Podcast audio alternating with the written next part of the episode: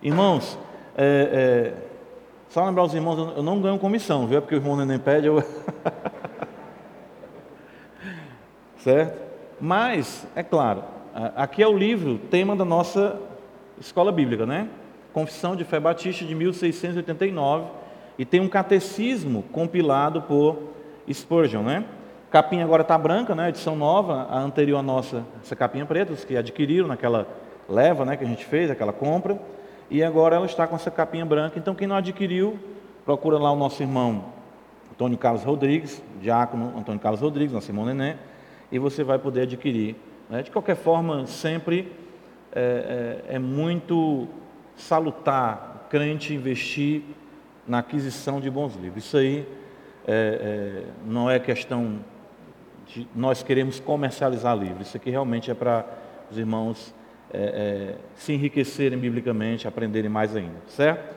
Então, outra coisa, nossos irmãos estão conectando aí o som, questão do microfone. Quando você quiser fazer a pergunta, alguma observação, espera o microfone chegar, levanta a mão, já vou ver. Aí eu vou direcionar, irmão fulano, o irmão vai chegar com o microfone, você faz a pergunta, porque aí dá a possibilidade dos irmãos ouvirem, certo? A, a sua pergunta também. Então vamos lá para a confissão de fé hoje. Nós estamos aí com um tempinho adiantado.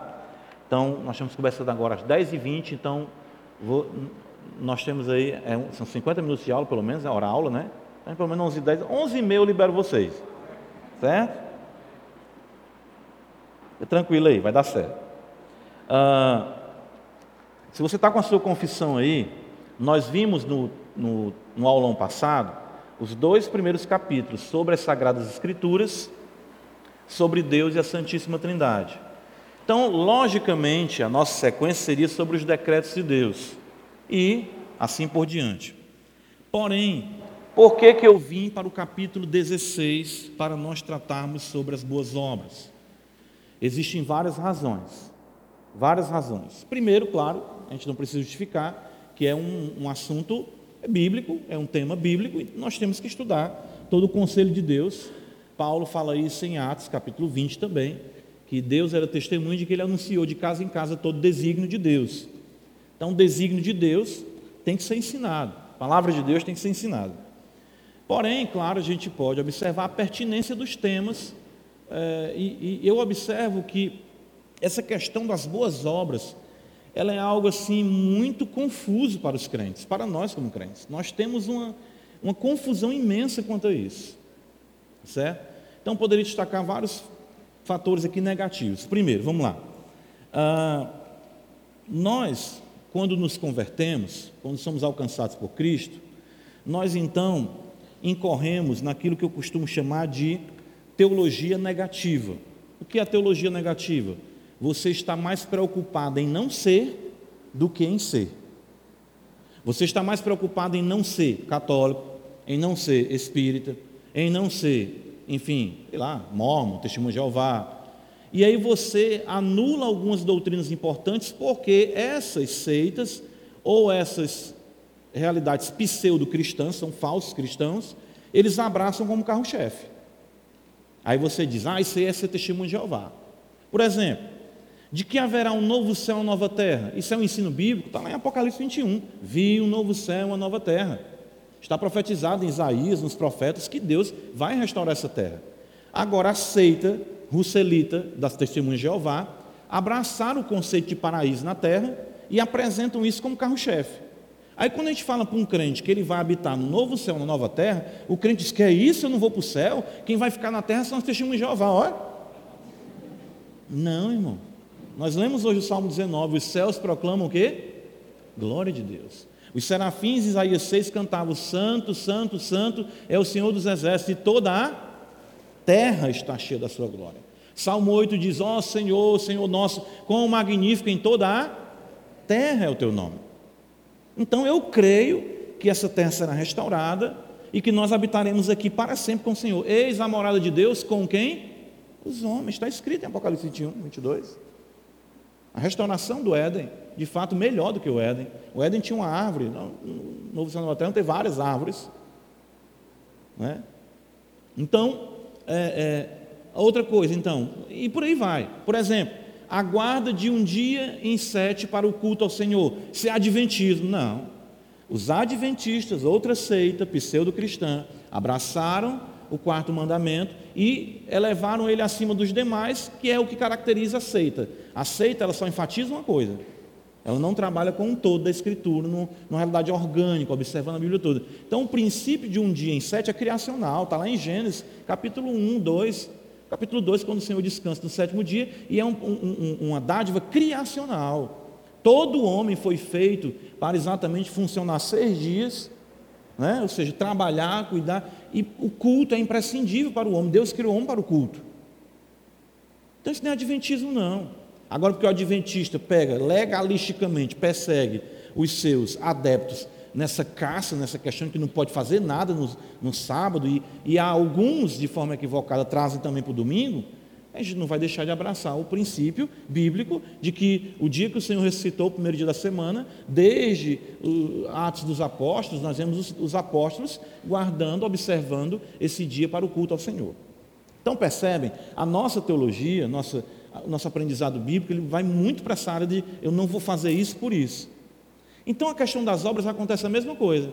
Quando nós falamos em boas obras, a gente já, alguns já tossem a boca.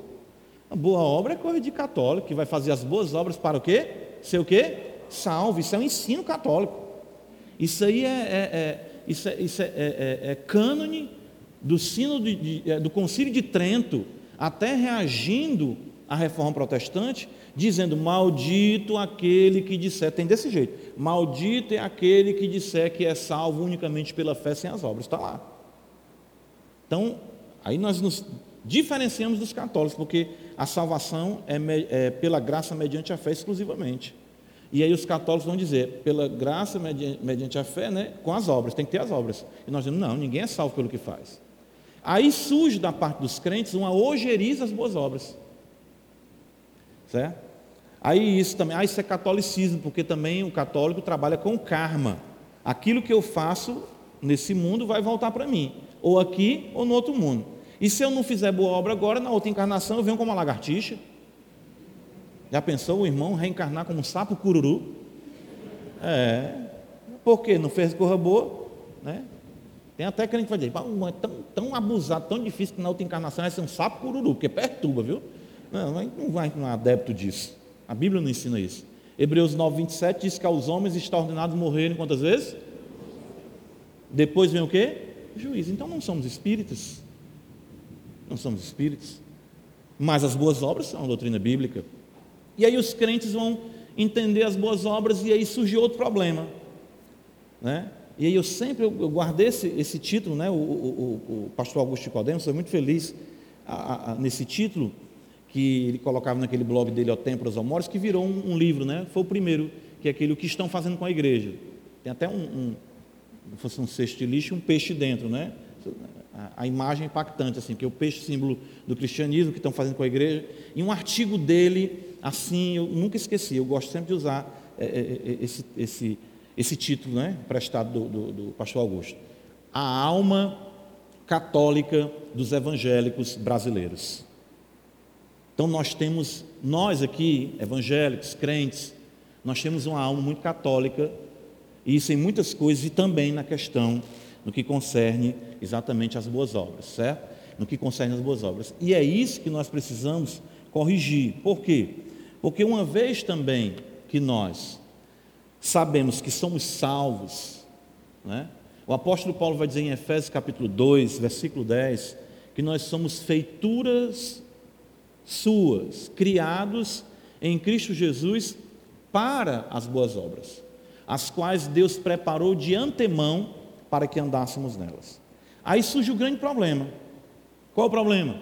É que os crentes ficam perguntando quais são essas boas obras, não é? E aí vem o nosso dilema: o que é fazer alguma coisa para Deus? E aí surge uma questão muito preocupante também que eu observo na igreja surge a questão, dentro do contexto eclesiástico, quando eu falo a realidade de estrutura que nós temos de igreja, surge, é, é, vamos dizer assim, vocês lembram que o contexto pentecostal vai dizer assim: tem que têm o Espírito Santo os que ainda não têm. Aí eu até perguntava assim no contexto pentecostal, né? O meu primeiro contato eu tive com a Assembleia de Deus, e ele disse: "Mas vem cá. Então quer dizer que a pessoa ela tem o Espírito Santo? É, mas ela ainda não tem o Espírito Santo. Então me explica isso aí. Não, porque ele recebeu o Espírito, mas ele não recebeu todo. Ele tem que ser batizado com o Espírito Santo, falar em línguas. Aí então na igreja pentecostal tinha os crentes e os crentes. Entenderam? Você é crente, mas aquele ali é crente, porque ele já recebeu o Espírito Santo. Então ele fez algo, ele, ele é um, um, um crente 2.0, o outro é crente mil. Né? Quem dirige aí percebe as vezes Hoje os carros mil estão mais potentes, né? Então, mais aí. Mas antigamente, né, você pegava um, um carro mil para ele botar 100 na estrada, o bicho chega, ah, aquela, aquela agonia, né? É um carro 1.6, 1.4, 2.0 é uma beleza, né? O problema hoje é só o bolso, a gasolina, né? Mas enfim. E nós dizemos, isso é um absurdo, né? Dizer que existem categorias de crentes na igreja. Mas nós passamos a categorizar os crentes por conta de uma compreensão equivocada também das boas obras. Então nós dizemos assim: os que servem a Deus são os que servem alguma função na igreja. E aí nós começamos a dizer assim: irmão, você creu em Cristo, você agora é membro da Igreja Batista de Parquelândia, mas você tem que fazer alguma coisa. Aí nós começamos a dizer isso aí. Isso é cultural, isso já virou uma tradição. E isso é passado não é nem por maldade, é porque já é, é algo culturalmente já impregnado nas igrejas.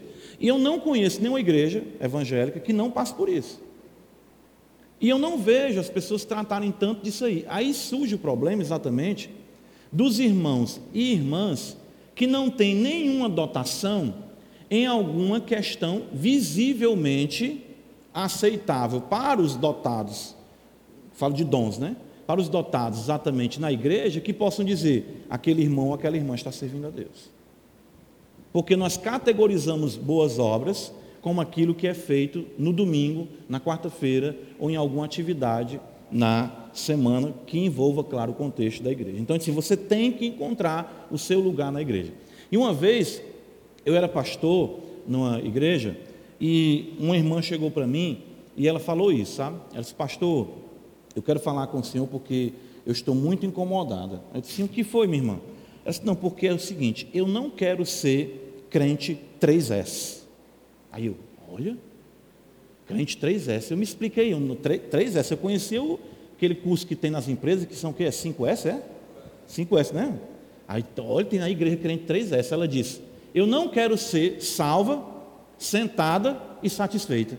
Aí eu, olha, crente 3S. Ela disse, salvo, sentado, satisfeito. Eu quero fazer alguma coisa para o Senhor. Aí eu disse, é mesmo, né, irmão? Aí eu peguei aquele jargão da irmã, né, meu primeiro ministério, aí eu disse assim, aí eu comecei, eu pregava e dizia, não seja crente 3S. Peguei, eu gostei. Aí eu comecei a usar. Aí eu comecei, claro, a observar alguns irmãos ou irmãs que começaram a mufinar com isso. Mufinar, né? Irmãos entendendo? É. Aí chegava o irmão para mim e dizia assim, ô pastor, eu queria falar que o senhor estou tão mal, o senhor está pregando isso aí, eu, eu não sei qual é o meu dom na igreja. Ó, meu dom na igreja. Aí eu, a irmã canta? Não. Irmã não consegue cantar, pastor batendo palma eu desafino. Aí eu. A irmã gosta uma palavra, estudo, pastor, se eu me levantar na frente das pessoas falar em público, eu vou sair no SAMU, eu passo mal. A irmã sabe cozinhar, não, quem cozinha é minha filha, cozinha ruim. Em casa, se eu fizer assim, pastor, se eu cozinhar para seis pessoas, é puro sal. Eu só sei cozinhar para duas, três pessoas. Na igreja não tem só seis. O que, é que a irmã sabe? Irmã, está difícil.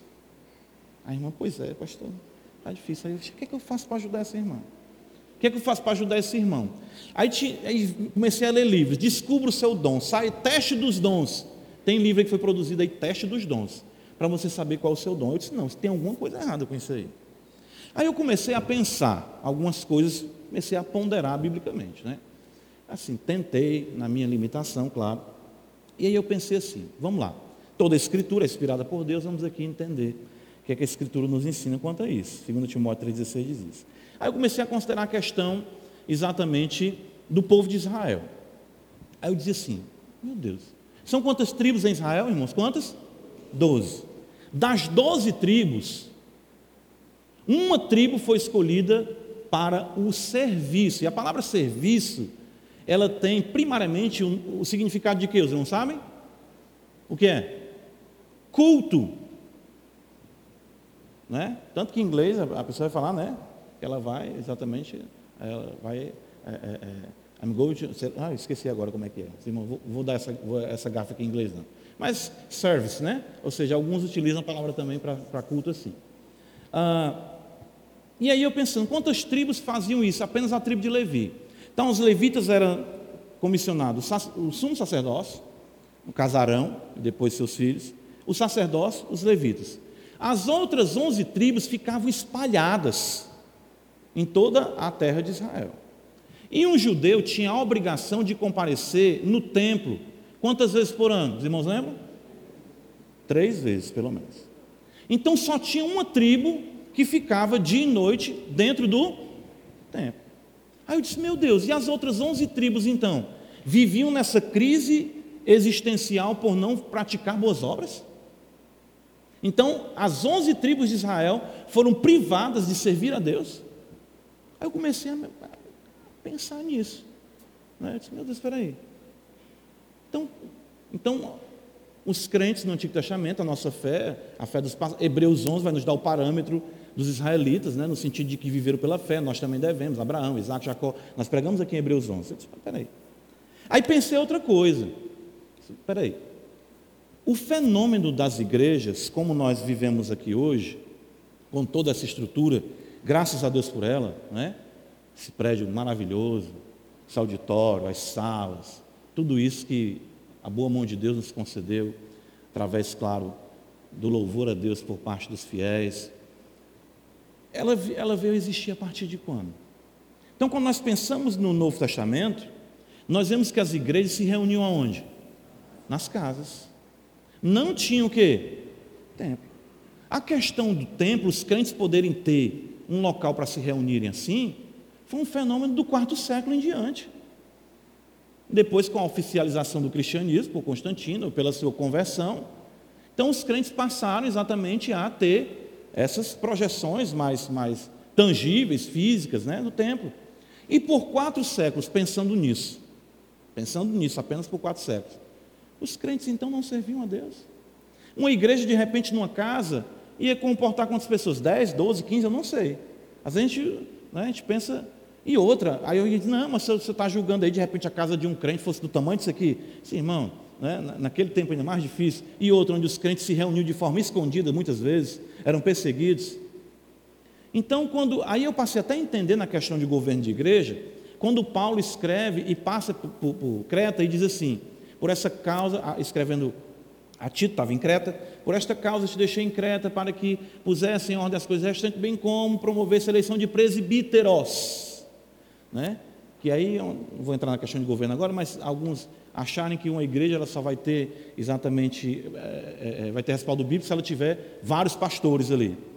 Às vezes a realidade que Paulo está tratando ali, né, é exatamente o que? Vários pastores na cidade, porque tinha casas que tinha cada um seu presbítero. Também. Certo? Não vou entrar na questão do governo, que foi só uma, uma deixa a gente ver isso aí depois. Creio na pluralidade do governo, sim, viu? Para deixar você tranquilo, só para saber disso aí. Mas apenas para você pensar nisso aí. E aí surgiu a questão do templo, aí surgiu a questão ah, das ordens, surgiu a questão ah, da logística, e algumas pessoas, exatamente com o passar do tempo, é, é, foram se aperfeiçoando nisso e servindo assim. Então surgiu, vamos pensar aqui, uma, uma dedicação maior no louvor, graças a Deus por isso, né? piano a gente tem aqui, os irmãos que tocam. Essa parte do som está ali os irmãos na mesa. Essa parte aqui, esse slide aqui, foi um irmão que já fez para mim, outro irmão já conectou ali. Então nós temos aqui, os, irmãos já colocaram a água, nós temos aqui, enfim, muitas coisas. Né? À noite a gente tem um chocolate crente aí com a supervisão do nosso irmão Antônio Soares, diácono aqui. Eu fiquei sabendo que no domingo anterior a esse descobriram a fórmula do Danete. Né? Ah, serviram Danete e fiquem aguardando que hoje talvez saia o Chandelle. Né? Foi muito bom, o pessoal estava querendo estocar, irmão Antônio, para fazer danete em casa, né? Parabéns aí, viu, irmã Soraya ah. Mas enfim. Não, irmã acertou, foi bom. Diz que os irmãos, pela primeira vez, lancharam orando, olhando todo mundo para cima. Né? Todo mundo abençoou. Foi bom, né? Olha aí, não, que é isso. Foi benção, foi bom, foi muito bom. Enfim, então, nós temos muitas atribuições aqui na igreja e somos muito gratos a Deus pelos irmãos que fazem exatamente isso tudo acontecer. Né? Por exemplo, eu cheguei aqui como pastor, um diácono já tinha preparado o pão, o vinho, enfim, inúmeras coisas. Tudo isso é benção. Porém, nem todos serão chamados para isso. É isso que eu quero que a gente compreenda como igreja. Alguns são e outros não são. E isso não faz com os que são chamados a servir nessa área sejam mais espirituais do que os que não são nessa área. Porque os que não estão servindo nessa área estão fazendo o quê, pastor? Aí é essa questão que a gente tem que entender biblicamente. Oi? Está fazendo três S, é? Salvo, sentado e satisfeito. Voltando aqui. Que depois eu fiquei pensando, isso não é negativo, não. Se ele de fato é salvo, ele vai entender as atribuições dele como crente está cultuando, está contribuindo com a sua igreja, está orando pela sua igreja, está honrando seus líderes, enfim. E aí, eu olhando o, o índice da confissão, observa bem aí uma coisa interessante. Primeiro, então, essa é a minha razão, vamos dizer, pastoral de abordar esse tema. Agora, quando eu olho para a confissão, e claro, não observando um documento além da escritura como inspirado, só a escritura é inspirada, mas as pessoas organizam as aulas com uma lógica. Uma lógica, claro, isso é pertinente a nós. Não é questão de, de eu estar querendo ver uma inspiração na confissão, que não é isso que jamais nós iremos advogar. Mas veja, por exemplo, que o capítulo 16, ele vem antes, ele vem depois do capítulo 15. Vocês observaram isso aí? E, e, e vem antes do 17, né, irmão Antônio? Está aí. E vem depois também do capítulo 14. E olha o que aqui diz o capítulo 14, só o título aí, ó. A fé salvífica. Aí na sequência, o capítulo 15 diz: o arrependimento para a vida. E aí na sequência vem as boas obras. Por que, que essa ordem é importante? Porque somente aqueles que foram salvos, somente aqueles que se arrependeram de fato dos seus pecados, e quando fala arrependimento para a vida, sabe o que significa isso aqui? É exatamente o que diz Provérbio 28, 13. O que encobre as suas transgressões jamais prosperará, mas quem confessa e o quê? deixa, alcançará a misericórdia. Ou seja, eu deixei a velha vida e estou na nova vida. Só então e só então as minhas obras serão agradáveis a Deus. Porque uma vez que eu creio a fé salvífica, a graça, não sou salvo pelas obras. A graça me deu o dom da fé, certo? E eu me arrependi dos meus pecados, porque foi me dado arrependimento, que também é dom de Deus. E agora, o meu arrependimento é para a vida, eu ando em novidade de vida, 2 Coríntios 5,17. Se alguém está em Cristo, é nova criatura, as coisas velhas se passaram, eis que tudo se fez novo. Então, com essa nova vida, o que eu faço agora nos méritos de Cristo são agradáveis, é, são obras agradáveis a Deus. É por isso que em Efésios 2, abri agora, Efésios 2, você vai observar essa sequência lógica aqui. E me vem uma, uma questão que é importante é que todas as vezes que eu observo as epístolas tratarem dos crentes salvos, né? E tem crente não salvo? Tem, a Bíblia fala, né? fala também. Fala, Tiago fala que os demônios creem, estremecem, mas não obedecem. Então tem aqueles né, que creem, mas não chegam exatamente a uma compreensão salvadora do Evangelho, viu? Então quando eu chego aqui em Efésios 2 e vejo Paulo dizendo, ele vos deu vida, estando vós mortos, né, nos vossos delitos e pecados. E ele fala nos quais andaste outrora, segundo o curso do mundo. E ele fala a potestade do ar. Ah, no versículo 3 ele fala fazendo a vontade da carne. Versículo 4, então, vem a realidade monergística, ou seja, Deus somente foi Ele que me alcançou, mas Deus, sendo rico em misericórdia, por causa do grande amor com que nos amou, estando nós mortos, e Ele diz: nos deu vida e no versículo 6 diz: nos fez assentar nos lugares celestiais. E aí ele diz no versículo 8: Porque pela graça sois salvos mediante a fé, não vem de vós, é dom de Deus. Ah, separa bem aí, ó. Então veja a sequência da salvação: homem morto em trevas, pecado, guiado por Satanás, vivendo no curso do mundo, inimigo de Deus. Então Deus intervém, busca aquele homem, Colossenses 1,13, transporta ele do reino das trevas para o reino do Filho do seu amor dá a ele a fé, dá a ele a compreensão das coisas, e aí faz a observação: não foi por obras, não foi por nada que alguém fez, para que ninguém se glorie. Mas uma vez que Cristo me tirou daqui, me colocou aqui, aí no versículo 10 ele diz: Pois somos feitura sua, 2 Coríntios 5,17, se alguém está em Cristo, é nova criatura, criados em Cristo Jesus, uma nova criação, para o quê? As boas obras, as quais Deus preparou de antemão para que andássemos nelas, ou seja, andássemos nelas. O que significa nós andarmos nas boas obras? Então vamos lá, andar aí. Me digam o que significa. Vamos. Oi? Viver. Muito bem. Então, minha mãe dizia assim: por onde andou, que não se sujou? Ela estava querendo dizer: o que você estava fazendo por aí? Alguns se vejam com quem você anda. Como é que você anda, meu irmão? Então a ideia aí não é simplesmente né, da, da, caminhada, né, é, é uma, uma, metáfora aí, ou seja, uma, eu, eu, estou usando como figura aí o ato de andar para dizer que é o estilo de vida. Então as boas obras são para que nós o quê? Andemos nelas. Aí já vem a pergunta, olha, as obras que acontecem na igreja acontecem como um ritmo contínuo de vida do cristão? Sim ou não? Não. Porque nós temos que andar nelas. Você tem que acordar nas boas obras, você tem que viver o dia nas boas obras, você tem que dormir nas boas obras, e quando você chega na igreja, você continua fazendo as boas obras. Porque as boas obras da igreja, na igreja, no contexto nosso eclesiástico, acontecem pontualmente.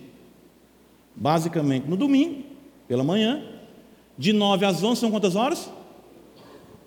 E de 6 e meia às 20 horas, que é mais uma hora e meia. Então, 3 horas e meia no domingo, no dia de 24 horas, e na quarta-feira, geralmente, uma hora e 15. Então você tem 3 horas e meia, 4 horas e meia, 4 horas e 40, então está 5 horas semanais. 5 horas semanais, em que você está de fato no contexto da igreja. Quando você pega um dia, um dia tem 24 horas. Você pega aí, ah, ah, três dias são 72 horas, né? seis dias vai dar 144 horas, vai dar 168 horas, né? Então, a vivência eclesiástica, ela é muito proporcionalmente, né, vamos dizer assim, menor para aquilo que a gente vive nas outras esferas no dia a dia. Aí alguém vai dizer, então por isso que tem que vir essas cinco horas e todo mundo tem que fazer alguma coisa. Não. Nós chegamos aqui, recebemos o nutriente da palavra, recebemos o poder do Espírito Santo pelo ajuntamento solene na coletividade, que é insubstituível, impreterível, e somos enviados para o mundo. Não te peço que os tires do mundo, mas que os livres de quê?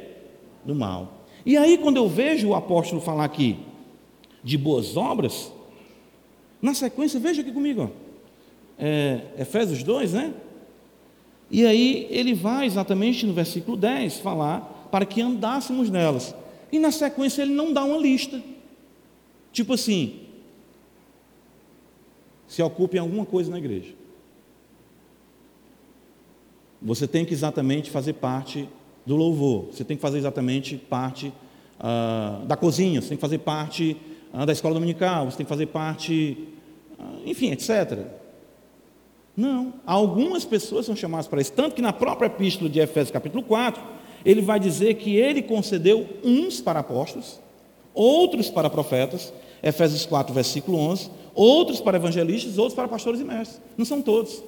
E escrevendo a, a, aos Coríntios, capítulo 12, 1 Coríntios, ele vai dizer: são todos apóstolos? São todos profetas? Têm todos os dons de curar? Falam todos em outras línguas? E são perguntas retóricas, a resposta para todas elas é o quê? Não. Então, as boas obras que são elas?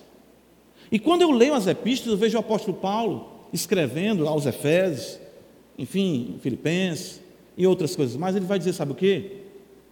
Vamos aqui para Efésios, que a gente está no contexto, né? Olha só, ah, capítulo 5, e aí, veja só isso aqui. É, veja a sequência do que eu falei para os irmãos agora aqui no texto sagrado. Efésios 5, versículo de número 15. Olha aí a terminologia que o apóstolo usa. Portanto, vede prudentemente como que? Olha aí de novo, como andais. Como é que vocês vivem? Vejam prudentemente como é que vocês vivem. Aí ele diz: não como nesses, e sim como sábios, Porque a loucura, a, a, a loucura é o oposto da sabedoria na Bíblia. Então, sábio é aquele que pensa de acordo com a Escritura. Quem não pensa de acordo com a Escritura é louco, a Bíblia diz. Então ele diz assim: remindo o tempo, porque os dias são maus. Aí ele fala: por esta razão, não vos torneis insensatos, mas procurar compreender com a vontade do Senhor. Veja que isso se aplica a toda a vida. Seja prudente, seja sábio. Aí ele diz: olha o versículo 18: E não vos embriagueis com vinho, no qual há dissolução, mas enchei-vos do espírito. Olha a sequência agora. Falando entre vós, ele se dirige à realidade da igreja, nós, todos os crentes, falando entre vós com salmos, entoando e louvando de coração o Senhor com hinos e cânticos espirituais, é o que nós estamos fazendo aqui. Dando sempre graças a Deus por tudo a nosso Deus e Pai, em nome de nosso Senhor Jesus Cristo. Então, ações de graça, louvor. O texto paralelo de Efésios 5, 18 é Colossenses 3, 16, que diz: habite ricamente em vós o quê? A palavra de Cristo. Aí na sequência, Paulo diz no versículo 21, sujeitando-vos o quê? uns aos outros. Então, você já parou para pensar que se sujeitar é a obra por excelência do Evangelho? Está aqui. Quem é cheio do Espírito Santo se sujeita a Deus, revelado em seu Filho no poder do Espírito Santo, e tudo isso a nós nos é concedido mediante as Escrituras. Por isso que habite em vós ricamente a palavra de que sujeitai-vos. Vamos fazer uma selfie bíblica, ó. Todo mundo. Então isso aqui é a obra por excelência. Eu me submeter à palavra de Deus, eu me submeter ao Senhor, me submeter às Escrituras. E aí, isso, claro, vai trazer um princípio de se sujeitar uns aos outros, no temor de Cristo, não é no temor do homem, como o pastor Ariel falou hoje. Né? Muito bom aquele texto né, de Provérbios, né? Quem teme ao homem arma ciladas, né? E aí na sequência vem, pronto, agora está todo mundo cheio do Espírito, cantando, salmo e tudo, vamos cada um ter a sua função na igreja. Não, no versículo 22 diz: as mulheres sejam submissas ao seu próprio marido. Então, irmãos, e aí vem a questão que eu quero deixar para os irmãos aqui bem claro. É, a boa obra na igreja, ela é relativamente fácil de se fazer. Porque a boa obra na igreja, até um descrente a faz. E pode ganhar destaque e projeção por isso. Que o diga Judas, que foi um homem de confiança. Era um homem hábil. E outros mais, como nós conhecemos nas Escrituras. Mas, e eu tenho pensado nesses dias, sabe, quanto a isso. Meu Deus, como é complicado ser um marido como Cristo ama a igreja. Pensa numa obra excelente. Isso sim é uma boa obra. Pense na dificuldade de um mundo feminista e machista, né? De uma mulher se sujeitar a um marido hoje em dia. Veja que obra excelente. Então, na sequência, quando Paulo vai destacar uma pessoa cheia do Espírito Santo, ele vai dizer: se submetam submetam uns aos outros e comecem a viver essa submissão que é agradável a Deus nas esferas que são tidas por comuns. Porque aí é onde vem, mais uma vez, o que o reverendo Augusto falou, da alma católica dos evangelhos brasileiros. De que a gente pensa que o fato, ora, você chegar aqui e dizimar é uma boa obra? Sim ou não? Sim ou não? Sim. Mas o que é que Jesus fala sobre essa boa obra? Ele diz assim: se tu tiver alguma coisa com teu, contra o teu irmão, vai primeiro consertar a vida com ele, depois você faz a oferta. Olha o que é que vem primeiro aí. Qual é a boa obra que vem primeiro? Relacionamento, sujeição. Porque uma pessoa pode fazer isso aqui sem isso aqui. Mas fazer isso aqui no relacionamento, marido e esposa, esposa e marido, pai com os filhos, filhos com os pais, senhores e servos, ou seja, patrões empregados, contextualizando. Isso é possível no poder do Espírito Santo. Cada vez mais eu me convenço, irmãos, disso, de que exatamente eu consegui ser homem é a obra mais excelente que existe que eu posso fazer em Cristo Jesus. Porque veja, o próprio texto de Efésios, capítulo 4, versículo 11, diz que ele concedeu uns para apóstolos, outros para profetas, evangelistas. Aí ele diz no versículo 12: com vista ao aperfeiçoamento dos santos, para o desempenho do seu serviço, para a edificação do corpo de Cristo, até que todos cheguemos à, à unidade da fé e do pleno conhecimento do Filho de Deus, a perfeita o quê? Varonilidade, ou seja, a maturação cristã, o homem cristão, a varonilidade, sabe? Ou seja, o objetivo, por exemplo, por que, que eu estou aqui falando? Por que, que o pastor Cleito estava aqui pregando na sexta-feira? Por que, que o pastor Ariel pregou aqui com o dom de pastores? Para exatamente fornecer à igreja o subsídio necessário, a palavra necessária, para que os irmãos vão, e como diz o Senhor, vai e o quê? Hã? E não peques mais. Quando ele salva, ele com a palavra dele ele diz, vai. Ele não diz, fica aqui. Porque nós não somos católicos, católico é que passa o dia na igreja, no mosteiro. Isso é uma cultura católica, que se isolar e passar o tempo todo dentro da igreja iria me privar de pecar. Jesus disse: Vai e não peques mais. Seja homem, seja mulher, seja filho, seja funcionário, seja patrão, qualquer coisa que você não peque mais. Procure com o subsídio que você não pode abrir mão do ajuntamento salão. Por isso que a ordem é criacional, estabelecida pelo Senhor também. Ou seja, dos santos se reunirem juntos, se edificarem mutuamente, receberem a palavra através dos salmos, cantos, a escritura. Fortalecida a igreja no domingo, amém. Agora vão. Vão e digam para todas as nações que eu transformei a vida de vocês. Nós precisamos resgatar isso, porque isso vai fazer com que os que sirvam nessa área entendam o privilégio entendam a responsabilidade e que isso jamais traga demérito para quem não tem o chamado semelhante. Por exemplo, eu fui chamado para pregar, mas quer dizer que o irmão, a irmã, né, que chega, né, senta lá atrás, um irmão, um ancião, um anciã, enfim, vamos pegar assim, porque no Salmo 90 diz que os justos, ainda na velhice, o que é está escrito lá? Darão o quê? Frutos, ó e serão cheios de, ver, de, de, de verdor. Aí quer dizer que o irmão sentou ali atrás. Né? Vamos contextualizar, pegar aqui para a gente mesmo. Eu lembro da, da, da, da, irmã Cecília, né? Já há muito tempo aqui na igreja, uma senhora está senil, sentada ali. Pronto, a irmã não está fazendo nada para Deus. A gente não sabe da alma dela orando.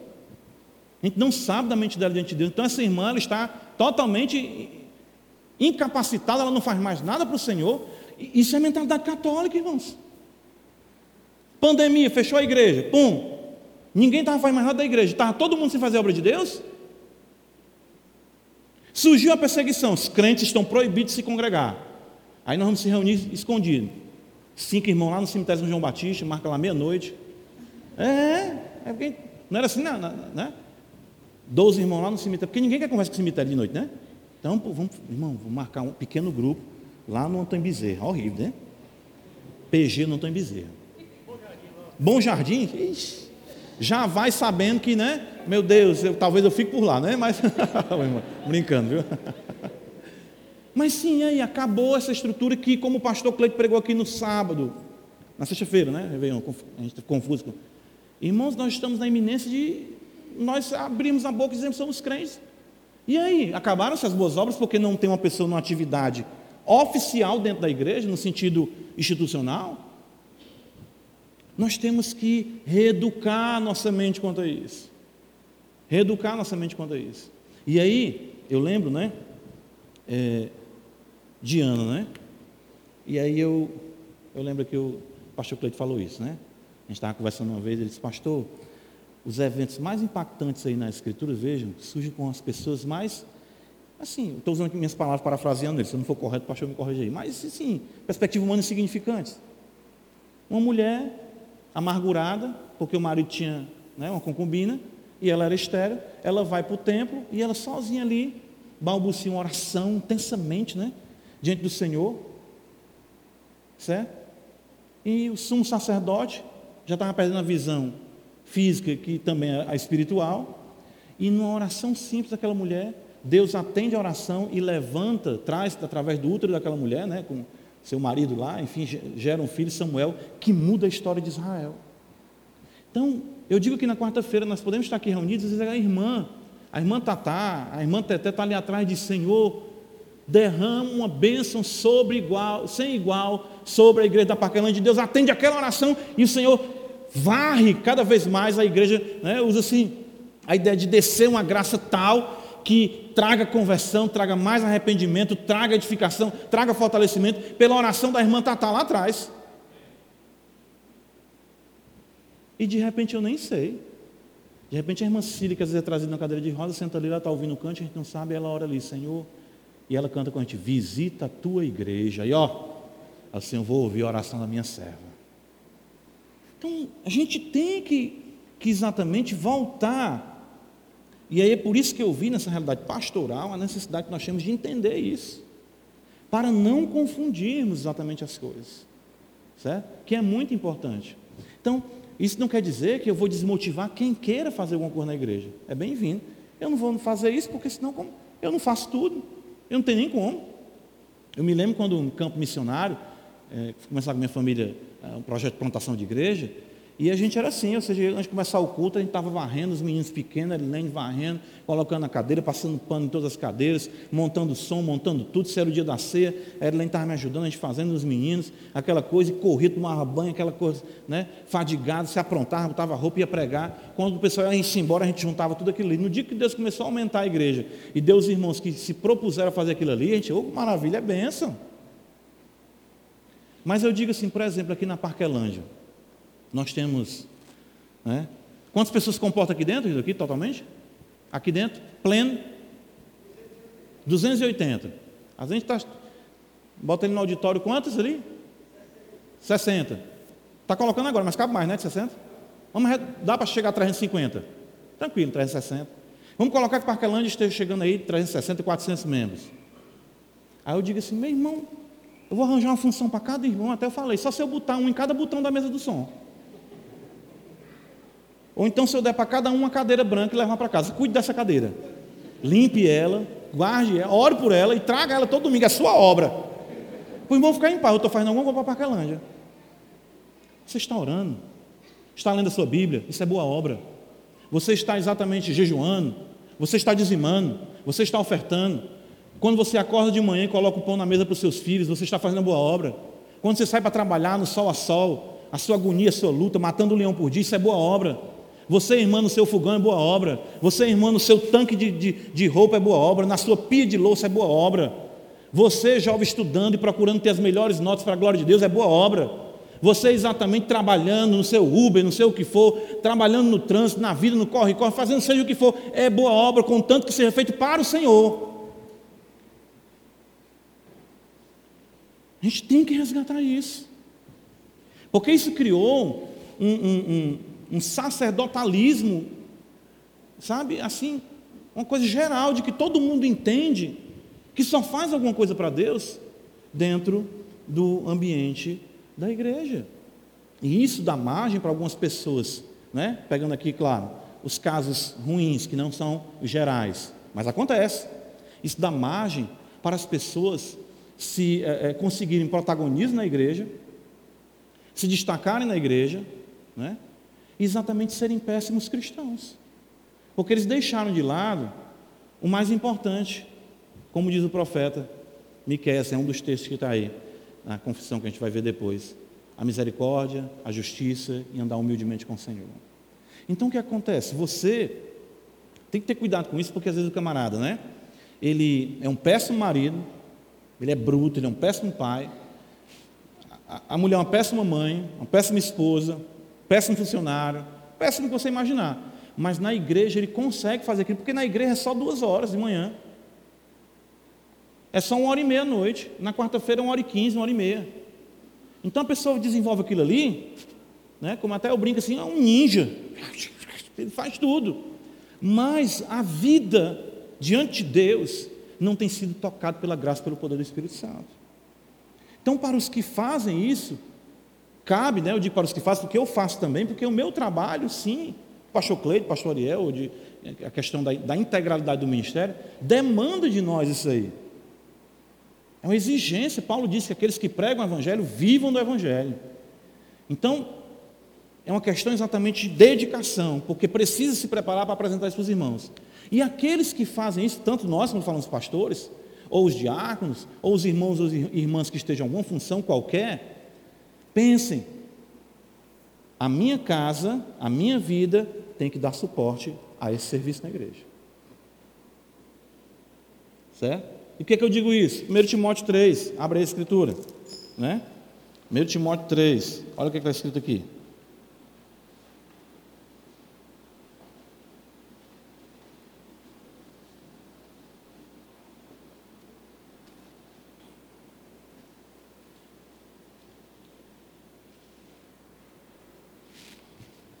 Está escrito assim: fiel é a palavra, se alguém aspira ao episcopado, falando do pastoreio, né?